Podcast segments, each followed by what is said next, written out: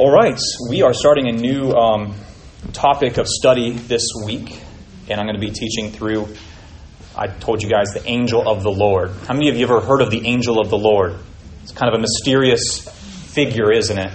And um, it's going to be really cool. I've I, I've been studying all week for this, and I've learned a lot just studying for it. I thought I was kind of knowledgeable on it, but turns out I wasn't. And uh, that's one of the cool things about teaching. It's the highest form of learning. So, angel of the Lord. And you can see by my Bible here the amount of scripture passages. All these are bookmarks I'm going to take you to today. So, get your Bibles handy or whatever you use to read the Bible. We're going to hit probably, I don't know, a dozen different passages real quick today. If we have time. And um, we'll just do this. I'm going to wrap up around 12:15 so you guys know. You know, you have a you have an end goal, and, and we're going to go through what I'm. I'm, I'm basically going to catalog every instance and every interaction with this figure in the Bible called the angel of the Lord. We're going to go through kind of chronologically from the book of Genesis to wherever it stops and explain and talk about and discuss the angel of the Lord as we hit them. Now, that's going to take more than today. There's a lot of different uh, interactions with this figure, uh, biblical characters have with this figure called the angel of the Lord. But I'm just going to go through them and go through them slowly, and we'll talk about them. We'll write some on the board up here and describe them.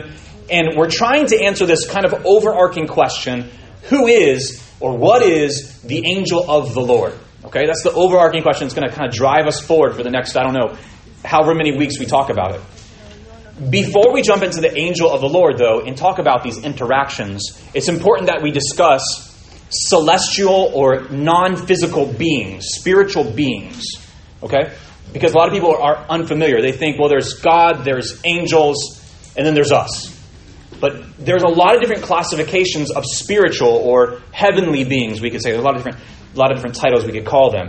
And I'm not going to cover all of them, but I'm going to give you a quick crash course on the types of spiritual beings that exist and are under God's sovereignty and, and follow God's will. The first of them, we could call them cheruvim. It's right here in Hebrew. My Hebrew students can read this maybe. Cheruvim. Cheruvim. It comes from the roots. Cheruv is also, when we anglicize this word, we call it a cherub. How many of you have heard cherubim? Right? Cheruvim. Cheruvim. We can spell it like CH. Cheruvim. Okay? It comes from the root charuv. Charuv. Charuv means something that has been drawn near or is close. Okay? If you go to a Orthodox community, uh, whether in like you know Crown Heights, New York, or if you go to Jerusalem, uh, Mea Shearim, and kind of a suburb of Jerusalem, a lot of Hasidic Jews live they will have they will have a charuv around their neighborhood that will tell them how far it is permissible to walk or travel on Shabbat. And it is usually something like on a light pole, like maybe a flag or some kind of tape around a light pole, and it tells them the boundaries. It, it keeps them close on Shabbat, keeps them charuv on Shabbat, okay? Charuvim are the angelic beings that are close, that are near, that are drawn in. Where do we see cheruvim first time in the Bible? Where's the first occurrence we see a cheruv? The Garden of Eden. Turn in your Bibles to Genesis 3:24. Genesis 3:24. Genesis 3:24. Let's see if we can find our cheruvim. Thank you guys for sitting up front today. Cheruvim. Now, Adam and Eve had just sinned. They ate of the fruit of the, of the tree of the knowledge of good and evil. And now God is exiling them because sin produces exile. And they can no longer be in the garden. The garden represents the, the dwelling place of God. And it says in verse 24 So he drove, them, uh, drove out the man, and at the east of the Garden of Eden, he placed the cheruvim and a flaming sword that turned every way to guard the way to the tree. Um, this it's so hard to translate this, but I've heard it said it's like there were like um, lightning, lightnings going back and forth guarding the entrance. Lightning bolts going back and forth. It's really hard to translate this, but you, some of them will say that was spinning around or flaming. But the cheruvim are guarding the way to the garden. They're guarding the way to the presence of God, the most intimate place on earth where God dwells. Let's see if we can find them again. Turn your Bibles to 2 Samuel chapter 22. 2 Samuel 22.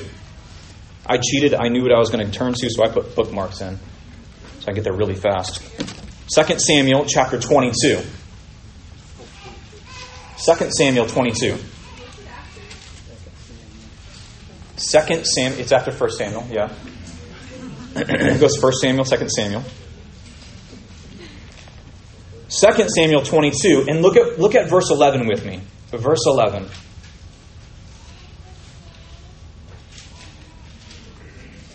Actually, let's read verse 1 and 2 and then jump to verse 11. So 2 Samuel chapter 22 verse 1. The Lord is my rock and my fortress and my deliverer. My God, my rock, in whom I take refuge, my shield and the horn of my salvation, my stronghold and my refuge, my Savior. You save me from violence. Now jump to verse 11.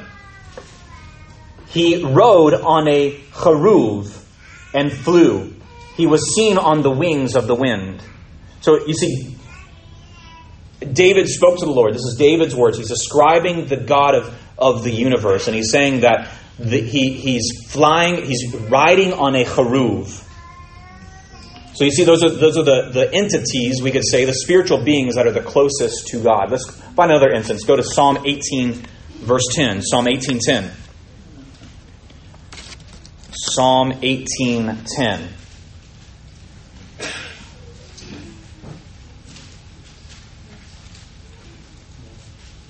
Psalm 18:10. This is a choir. Uh, this is a uh, this is a psalm that of David.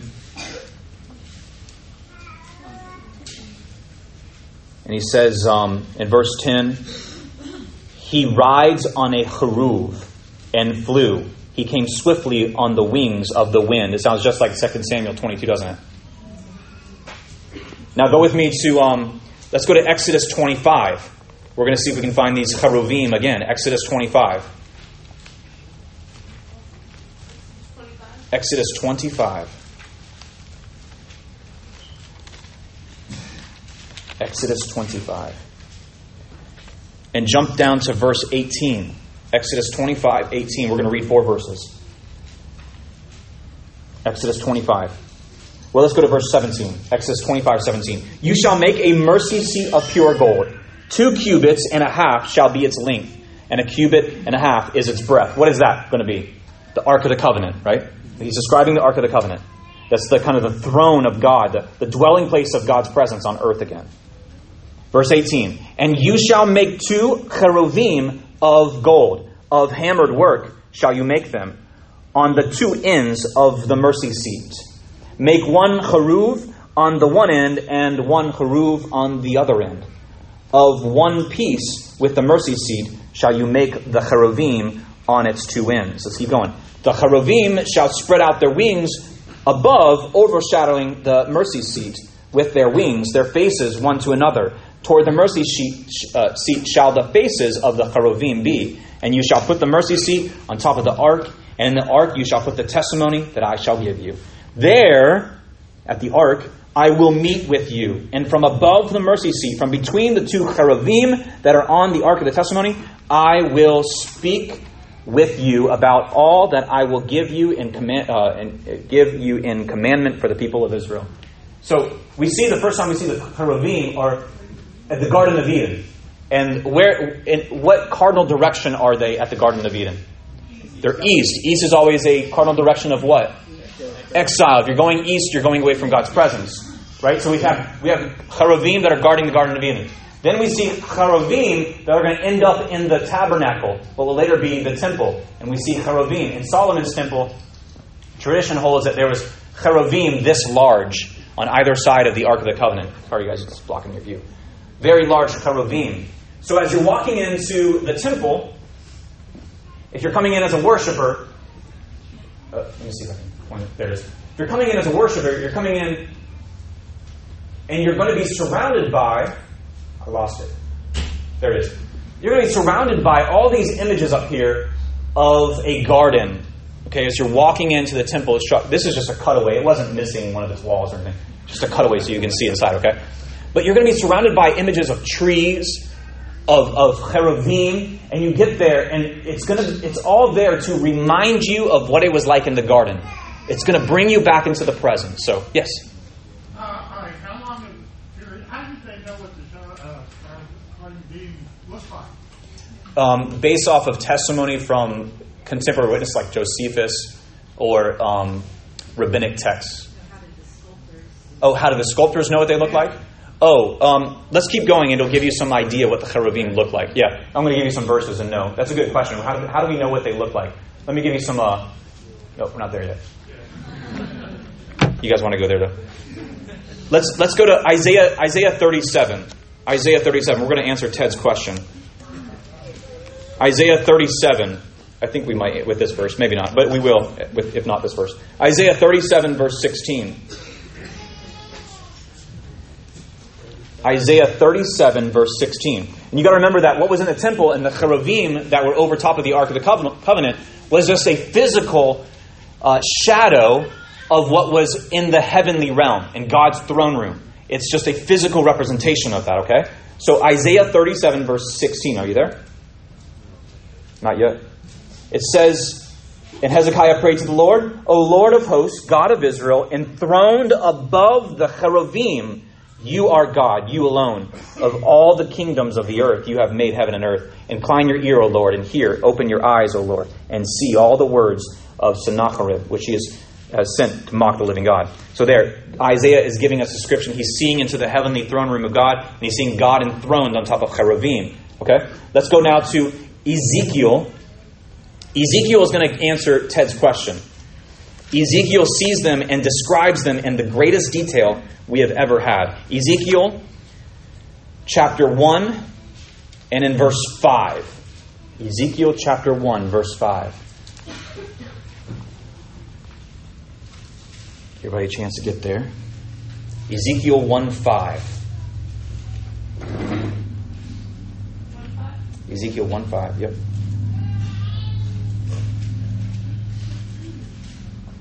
Let's back up of one verse, verse 4 my heading says, The glory of the Lord. And Ezekiel says, As I looked, behold, a stormy wind came out of the north, a great cloud with brightness around it, and fire flashing forth continually. And in the midst of the fire, as it were as, as it were like gleaming metal. And from the midst of it came the likeness of four living creatures. And this was their appearance. They had a human likeness, but each had four faces, and each of them had four wings.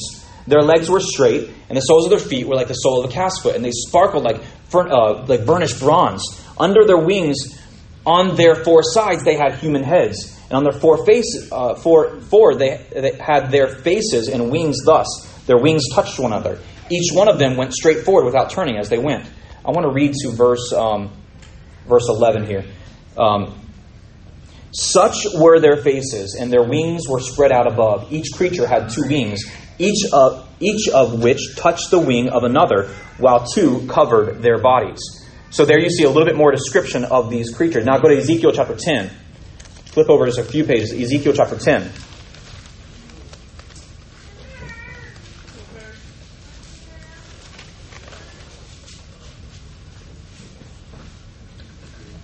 We're going to see the same thing. Ezekiel says the face of a lion, the face of the ox, the face of an eagle. And we're going to see the same formula in Ezekiel chapter 10. Somebody tell me what verse it is. Ezekiel 10, the four faces. I lost my verse. 14. Verse 14. So, back up though to verse 2 real quick. It says, And he said to the man clothed in linen, Go in among the whirling wheels underneath the, the cherubim. Fill your hands with burning coals from between the cherubim and scatter them over the city. Now go to verse 14, you said? And everyone had four faces. The first face was the face of a cheruv. The second face was the face of a uh, human face. The third face was the face of a lion. And the fourth of the face of an angel. Now, the word cheruv could also be translated like that of a young man, like a child man. It could be translated. So the cheruvim are the, the most intimate, the closest angelic beings that there are. We, if we can only call them angelic beings, they aren't ever really called angels, but spiritual, non physical beings, we could say. And they are what were on the Ark of the Covenant, right? As a physical representation of what was already going on in God's throne room. The next angelic, or I keep saying angelic, but the next heavenly, celestial entity or being are these right here. Can anybody sound this out in Hebrew? Seraphim. Seraphim. Seraph means to burn or burning. Seraphim means the burning ones or the fiery ones, the fiery ones. And this is what they look like. Oh, waiting for a connection. Good timing there. They look good. They look good, don't they?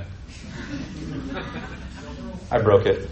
There, there is a um. Anyways, there is a uh, a squadron of Apaches attack helicopters in Israel, and they call themselves the Seraphim. The Seraphim. Oh, it is.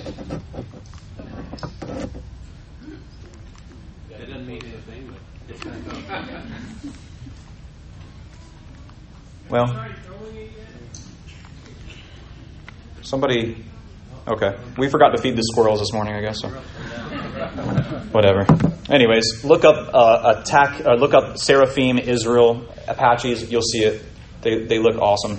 But no, that's not what they really look like, right? They're not Apache helicopters. The Seraphim, go with me to Isaiah chapter 6. Isaiah 6. Isaiah 6 1. Is it back? Okay, I'm going to sneak up on it. See if I can change it. There it is. I got it. I think it's going to stay. There it is. There's the seraphim. And every guy in the room is like, yeah. The fiery ones. Isaiah 6. Isaiah 6 1. We're going to read eight verses. In the year that King Uzziah died, I saw the Lord sitting upon a throne, high and lifted up and the train of his robe filled the temple. Above him stood the seraphim, the flaming ones. Each had six wings. With two he covered his face, and with two he covered his feet, and with two he flew. And one called to another, and they said, This is going to sound familiar to you Holy, holy, holy is the Lord of hosts. The whole earth is full of his glory. Have you ever wondered why we say that during the liturgy? Yeah, that's why, wise, because we're repeating what the seraphim are saying in God's throne. And the foundations of the threshold shook at the voice of him who called, and the house was filled with smoke. And I said, Woe is me, for I am lost, for I am a man of unclean lips, and I dwell in the midst of people of unclean lips, for my eyes have seen the King, the Lord of hosts. Why would that scare him? To see the Lord of hosts. Because he's holy. He's we can't see him, right? And live. Then one of the seraphim flew to me having in his hand a burning coal that he had taken with tongs from the altar. And he touched my mouth and said, Behold, this has touched your lips. Your guilt is taken away, and your sin is now atoned for.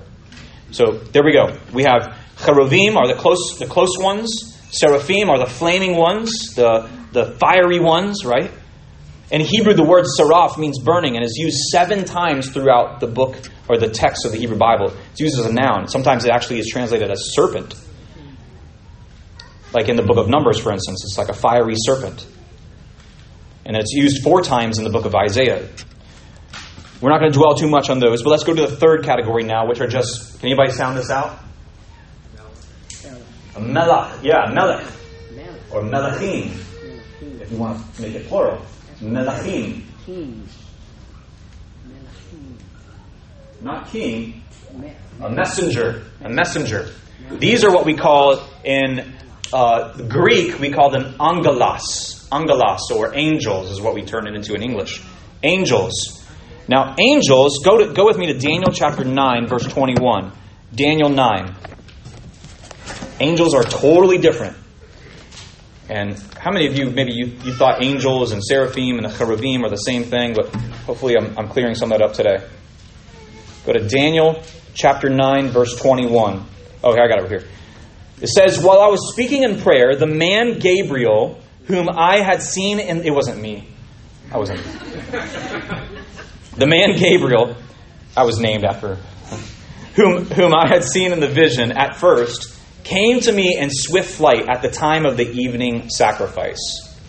And we see there's going to be angels all throughout the Bible that appear to human beings. And one of the key characteristics of angels or melachim, we could call them in Hebrew, melachim, is that people confuse them as other humans. Okay? Angels are man like entities that are sent to do a task or to give a message from God. They never take on the name of God, and they're never really confused with God. Beyond the myriad of angels, I mean, we don't really know how many angels there are. There could be tens of millions. We don't really know. But tradition holds that there are seven higher angels the highest angels. And we might call them archangels. Even this word is only used twice in the New Testament, archangels is. But the term archangel itself is not, it's, the Bible isn't really obsessed with calling them archangels, but there does seem to be evidence that there were seven higher angels. Um, it's used in, this term archangels is used in 1 Thessalonians 4 and in Jude 1. It's used to describe like the, the archangel Michael, right? Who in Daniel 10 is called the chief of the princes, or he's called the great prince, we could say.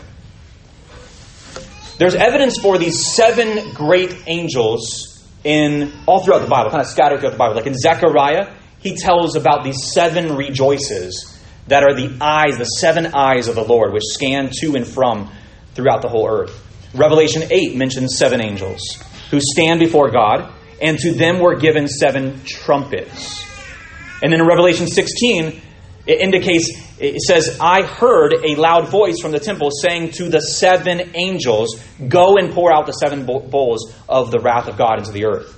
And then Revelation 4 and Revelation 5 mentions the seven spirits, whose identity is not specified, but are also equated with the seven lamps of fire that were burning before the throne.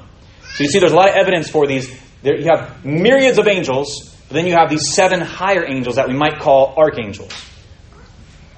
But we're not really sure how many angels exist. In Deuteronomy 33, it says that on Mount Sinai, God came from the ten thousands of holy ones with flaming fire at his right hand. Psalm 68 says, The chariots of God are tens of thousands and, and thousands and thousands. Hebrews 12 says, When we come to worship, we come into the presence of innumerable angels. Revelation 5:11, John says, "I heard around the throne and, uh, uh, and, the living creatures and the elders many voices of many angels, numbering myriads of myriads and thousands of thousands." The job of angels is specific, however. Unlike the cheruvim, unlike the seraphim, the job of angels is to interact with humanity. In Luke 1, what do we see in Luke 1? An angel comes to who? Mary. Yeah, you got it. We see in Acts 8, Acts 10, Acts 22, so on and so forth. They carry out some of God's judgments, angels do. For instance, in 2 Samuel 24, they bring a plague, plague upon Israel, smiting the leaders uh, of, of the Assyrian army. In 2 Chronicles 32, we see an angel striking Herod dead because he did not give God glory. I'm sorry, that's Acts 12, my bad. And then we obviously see in Revelation 16 angels pouring out uh, bowls of God's wrath on the earth. When Yeshua returns, angels will come with him as a great army accompanying their Lord, their King and Lord. That's from Matthew 16. Um, it says in Zechariah 1 that they patrol the earth as God's representatives. Daniel 10 says they carry out war against demonic forces. Also, Revelation 12 says that. John records in Revelation 20 that an angel seized the dragon the ancient serpent who is the devil and Satan and bound him for a thousand years and threw him in the pit. So we see the angels interact with this physical world a lot more than the cherubim and the seraphim do, don't they? In 1 Thessalonians 4, when Messiah returns, an archangel will proclaim his coming. So, in summary, angels don't have wings. Sorry to bust any bubbles here. They don't fly around. They don't have halos. They don't wear diapers or whatever those are. yeah. They don't play little harps, right? But they are often mistaken as humans as they interact. Doesn't Paul say some of you may entertain angels and not realize it? Right? They look like humans for the most part, but they're sent to do things for God. They're melachim, messengers, or agents of God's will. Okay? So these aren't all the classes of spiritual beings. There's others beyond this. However, there's some dispute about like there's the ophanim that maybe maybe they're synonymous with one of these three here. But these are the three main categories of spiritual um, beings that I wanted to cover today and kind of lay the groundwork for this figure that we call the angel of the Lord. You guys ready to jump into the first occurrence of the angel of the Lord? This is the last category of non-physical spiritual beings, we could say. But what's different about this spiritual being, the angel of the Lord, is that he apparently takes on a full physical form at times. But let's jump into our first occurrence of the angel of the Lord and let's take note of how this interaction goes. Our first occurrence of the angel of the Lord is going to happen in Genesis chapter 16, if you want to turn there. Genesis chapter 16. We might get like two down today, two, two out of the way today, with what time we have left. This is talking about Sarah and Hagar.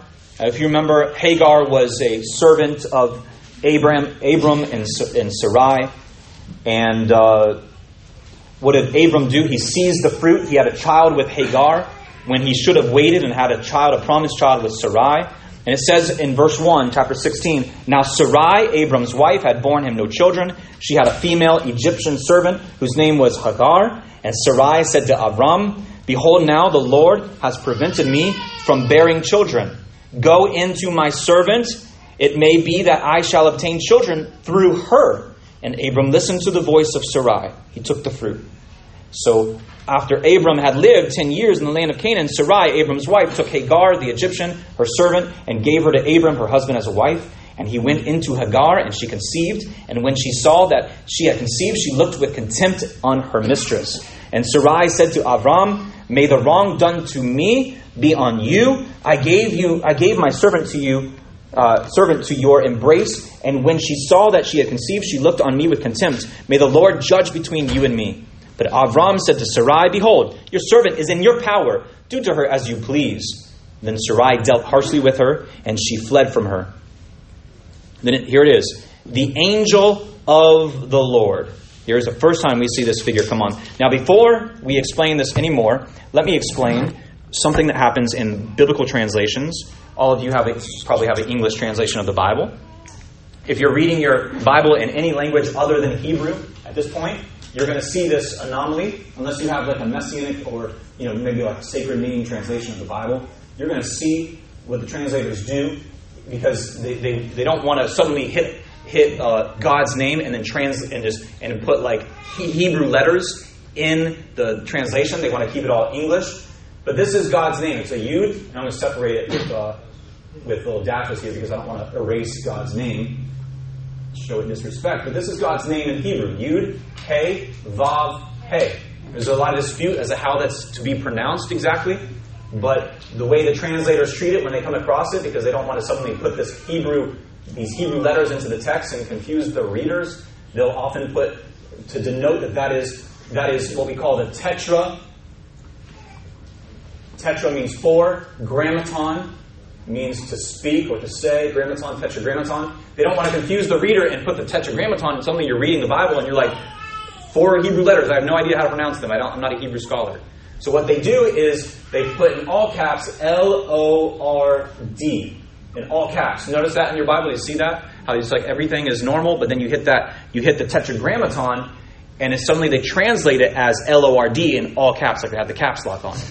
That's to tell the reader that that is God's four-letter name, but we don't want to confuse you by putting four Hebrew letters in there and you not knowing how to pronounce that. Okay. So when it says the angel of the Lord, it's using the tetragrammaton there. Okay? I wanted to get, get, kind of give that, that groundwork before we get into it because we're going to see um, that's going to play out here in a little bit.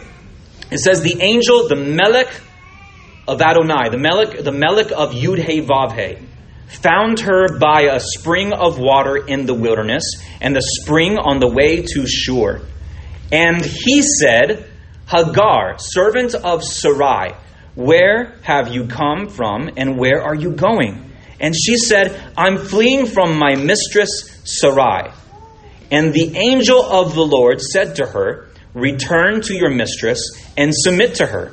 The angel of the Lord also said to her, I will surely multiply your offspring so that they can not be numbered for a multitude. There'll be like a great multitude. They can't even count them. So let's pause here and ask a question. Where, why does that sound familiar?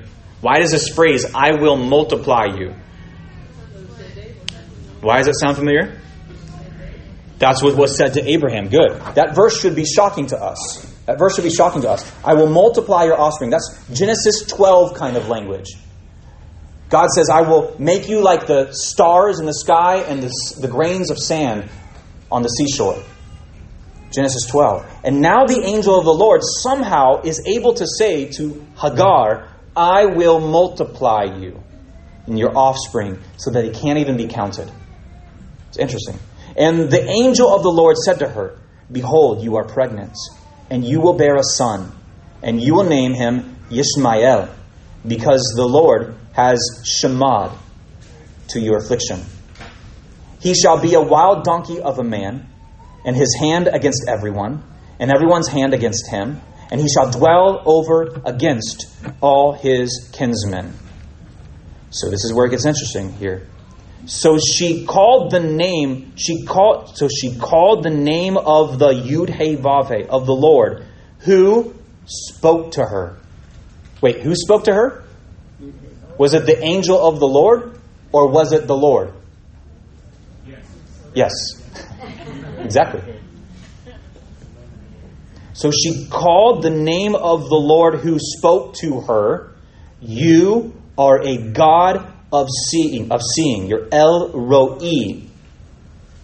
For she said, Truly, here I have seen him who looks after me. some translations will say, I've actually seen him and I've lived. Therefore, the well was called Beer Lahai Roi, or the, the, the, the place, the, the well of the God who sees. It lies between Kadesh and Bered. So it's interesting. We have a couple of the angel of the Lord appears out of nowhere. He, he tells Hagar, I will multiply your offspring. That's Genesis 12 kind of language that was spoken to Abraham in Genesis chapter 12. And apparently, Hagar believed she's looking at the Lord. And she names the place God who sees me. So that's interesting to me. Why is it shocking that she sees God and God sees her? Go to Exodus chapter 33 real quick. Exodus 33, verse 20. Exodus 33, 20.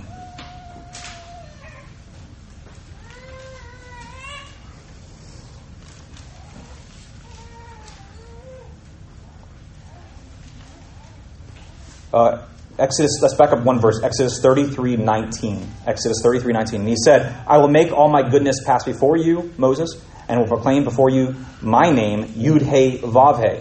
And I will be gracious to whom I will be gracious. And I will show mercy on whom I will show mercy. Verse 20. But he said, You cannot see my face, for man shall not see me and live. Okay, why is that shocking? Because she sees him, he sees her, and she what? lives. Let's go to Deuteronomy 4 2. Deuteronomy 4, I'm sorry, Deuteronomy 4 12. Deuteronomy 4 12. Deuteronomy 4 12. Then the Lord spoke to you, Yud He Vav He spoke to you out of the midst of the fire. You heard the sounds of his words, but you did not see his form, only a voice. Now go with me to 1 Timothy chapter 6. 1 Timothy 6. 1 Timothy 6. Way back in the back of your Bible. 1 Timothy 6. And let's look at verse 16. 1 Timothy 6 16. Say, Sovereign Lord, the King of Kings, the Lord of Lords, who alone has immortality, who dwells in unapproachable light, whom no one has ever seen or can see, to him be honor and eternal dominion. Amen. Whoa. So Hagar apparently broke all those rules, didn't she? Either there's a glitch in the system, or God made an exception for her, or the angel of the Lord is something that we can see. And then she confuses the angel of the Lord with God, with the Lord, with Yud He Vav So, what can we deduce from this chapter? What do you guys think? I want to hear from you. As would say, permission to talk freely. Who is the angel of the Lord? Brian? Well, I, I hope I'm not jumping too far ahead, but the same thing happens with uh, Gideon and also with Samson's parents. Mm. They see the angel of the You need to slow down. We're going to get there. Don't worry. Don't worry.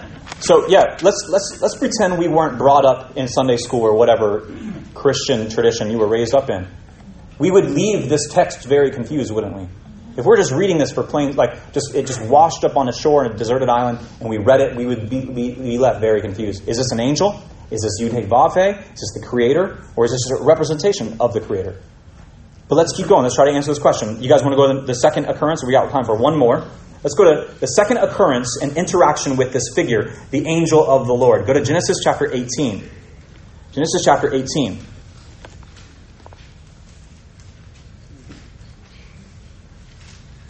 It says, And Yud He Vav He appeared to him. That's the Lord, the Creator.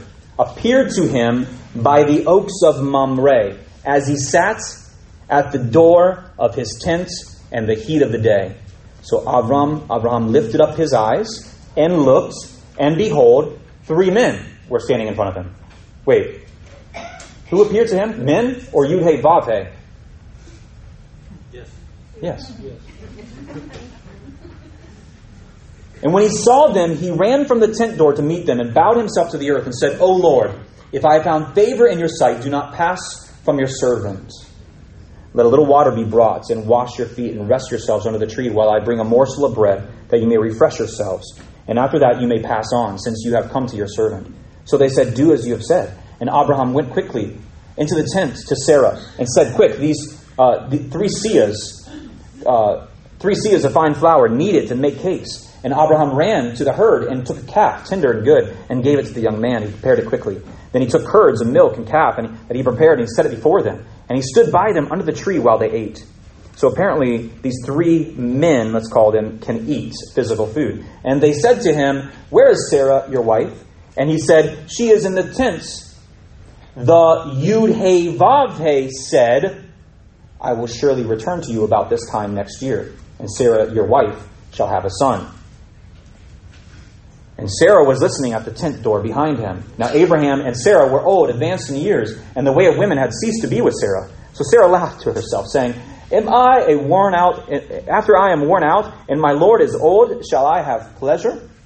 And Yud He Vav He said to Abraham, Why did Sarah laugh and say, Shall I indeed bear a child now that I am old? Is anything too hard for Yud He Vav He? At the appointed time, I will return to you about this time next year, and Sarah shall have a son. But Sarah denied it, saying, I did not laugh, for she was afraid. And he said, No, but you did laugh. So it's interesting here that Yud He Vav He is in the form of what? A man, apparently. And he's doing what? He's eating. And then he's talking to who in this narrative so far? Abraham and who else? Sarah. He's having a conversation with them. Then the men set out from there. The men set out from there. And they looked down towards Sodom, and Abraham went with them to set them on their way. And Yud He Vav He said, Shall I hide from Abraham what I'm about to do? Seeing that Abraham shall surely become a great and mighty nation, and all the nations of the earth shall be blessed in him. For I have chosen him, that he may command his children and his household after him to keep the way of Yud He Vav by doing righteousness and justice, so that the Yud He Vav may bring to Abraham what he has promised to him. Then Yud He Vav said, Because the outcry, because the outcry against Sodom and Gomorrah is great, and their sin is very grave, I will go down to see what, uh, whether they have done altogether according to the outcry that has come to me. And if not, I will know. So the men returned. The men returned. They turned from there and went towards Sodom. But Abraham stood there before who? Yud He Vav He. It might say Lord in all caps. That's the name of God. He stood there before him.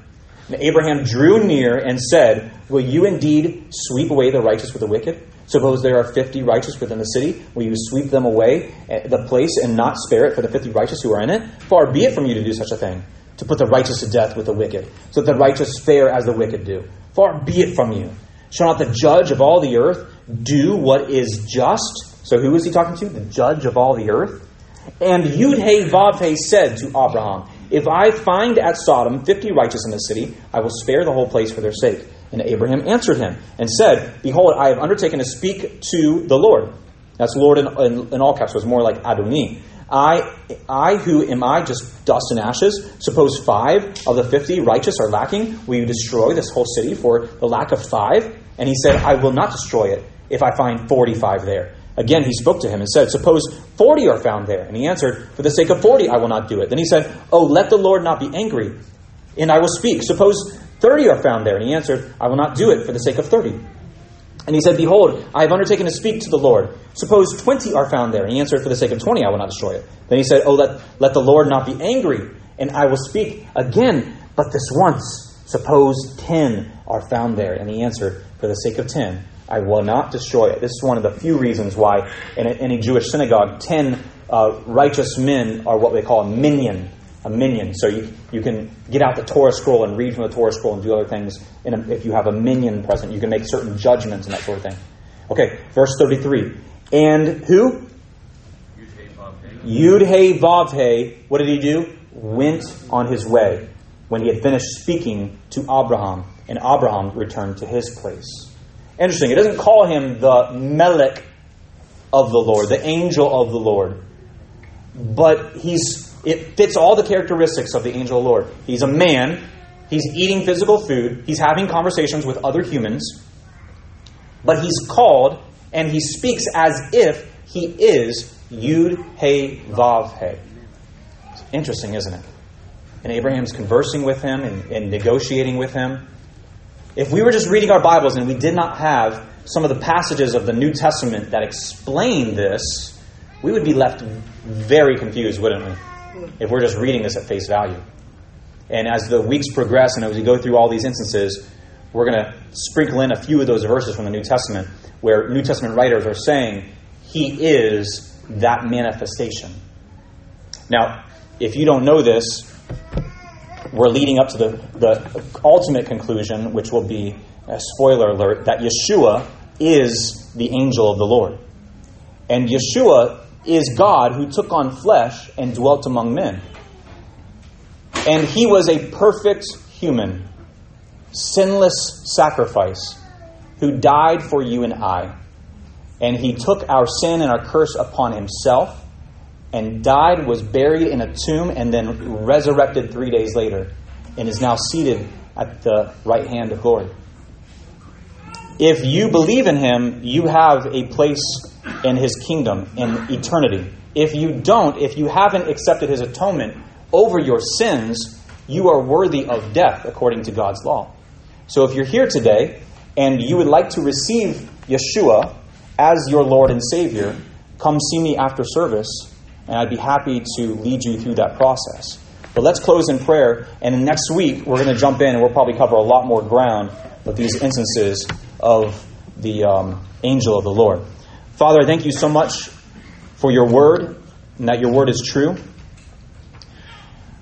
Father, I pray if there's anyone in this room that has yet to receive Yeshua as their Savior, that they would be overcome with conviction and overcome with a desire for a Savior. Father, I pray that as we go throughout our week, that we would be ambassadors for your kingdom wherever we go and whoever we interact with, that we would be influencers for your kingdom and not influenced by this world that we would be in this world but not of it. And I thank you for the many blessings you've given to us as a congregation, the families that you've brought to us, the children, the babies, the expecting mothers, people from all walks of life who are here. May you draw us closer together and unify us as a congregation, even through hardships and uncertainty. We thank you and praise you for all that you have done and will do. In Yeshua's name, Amen.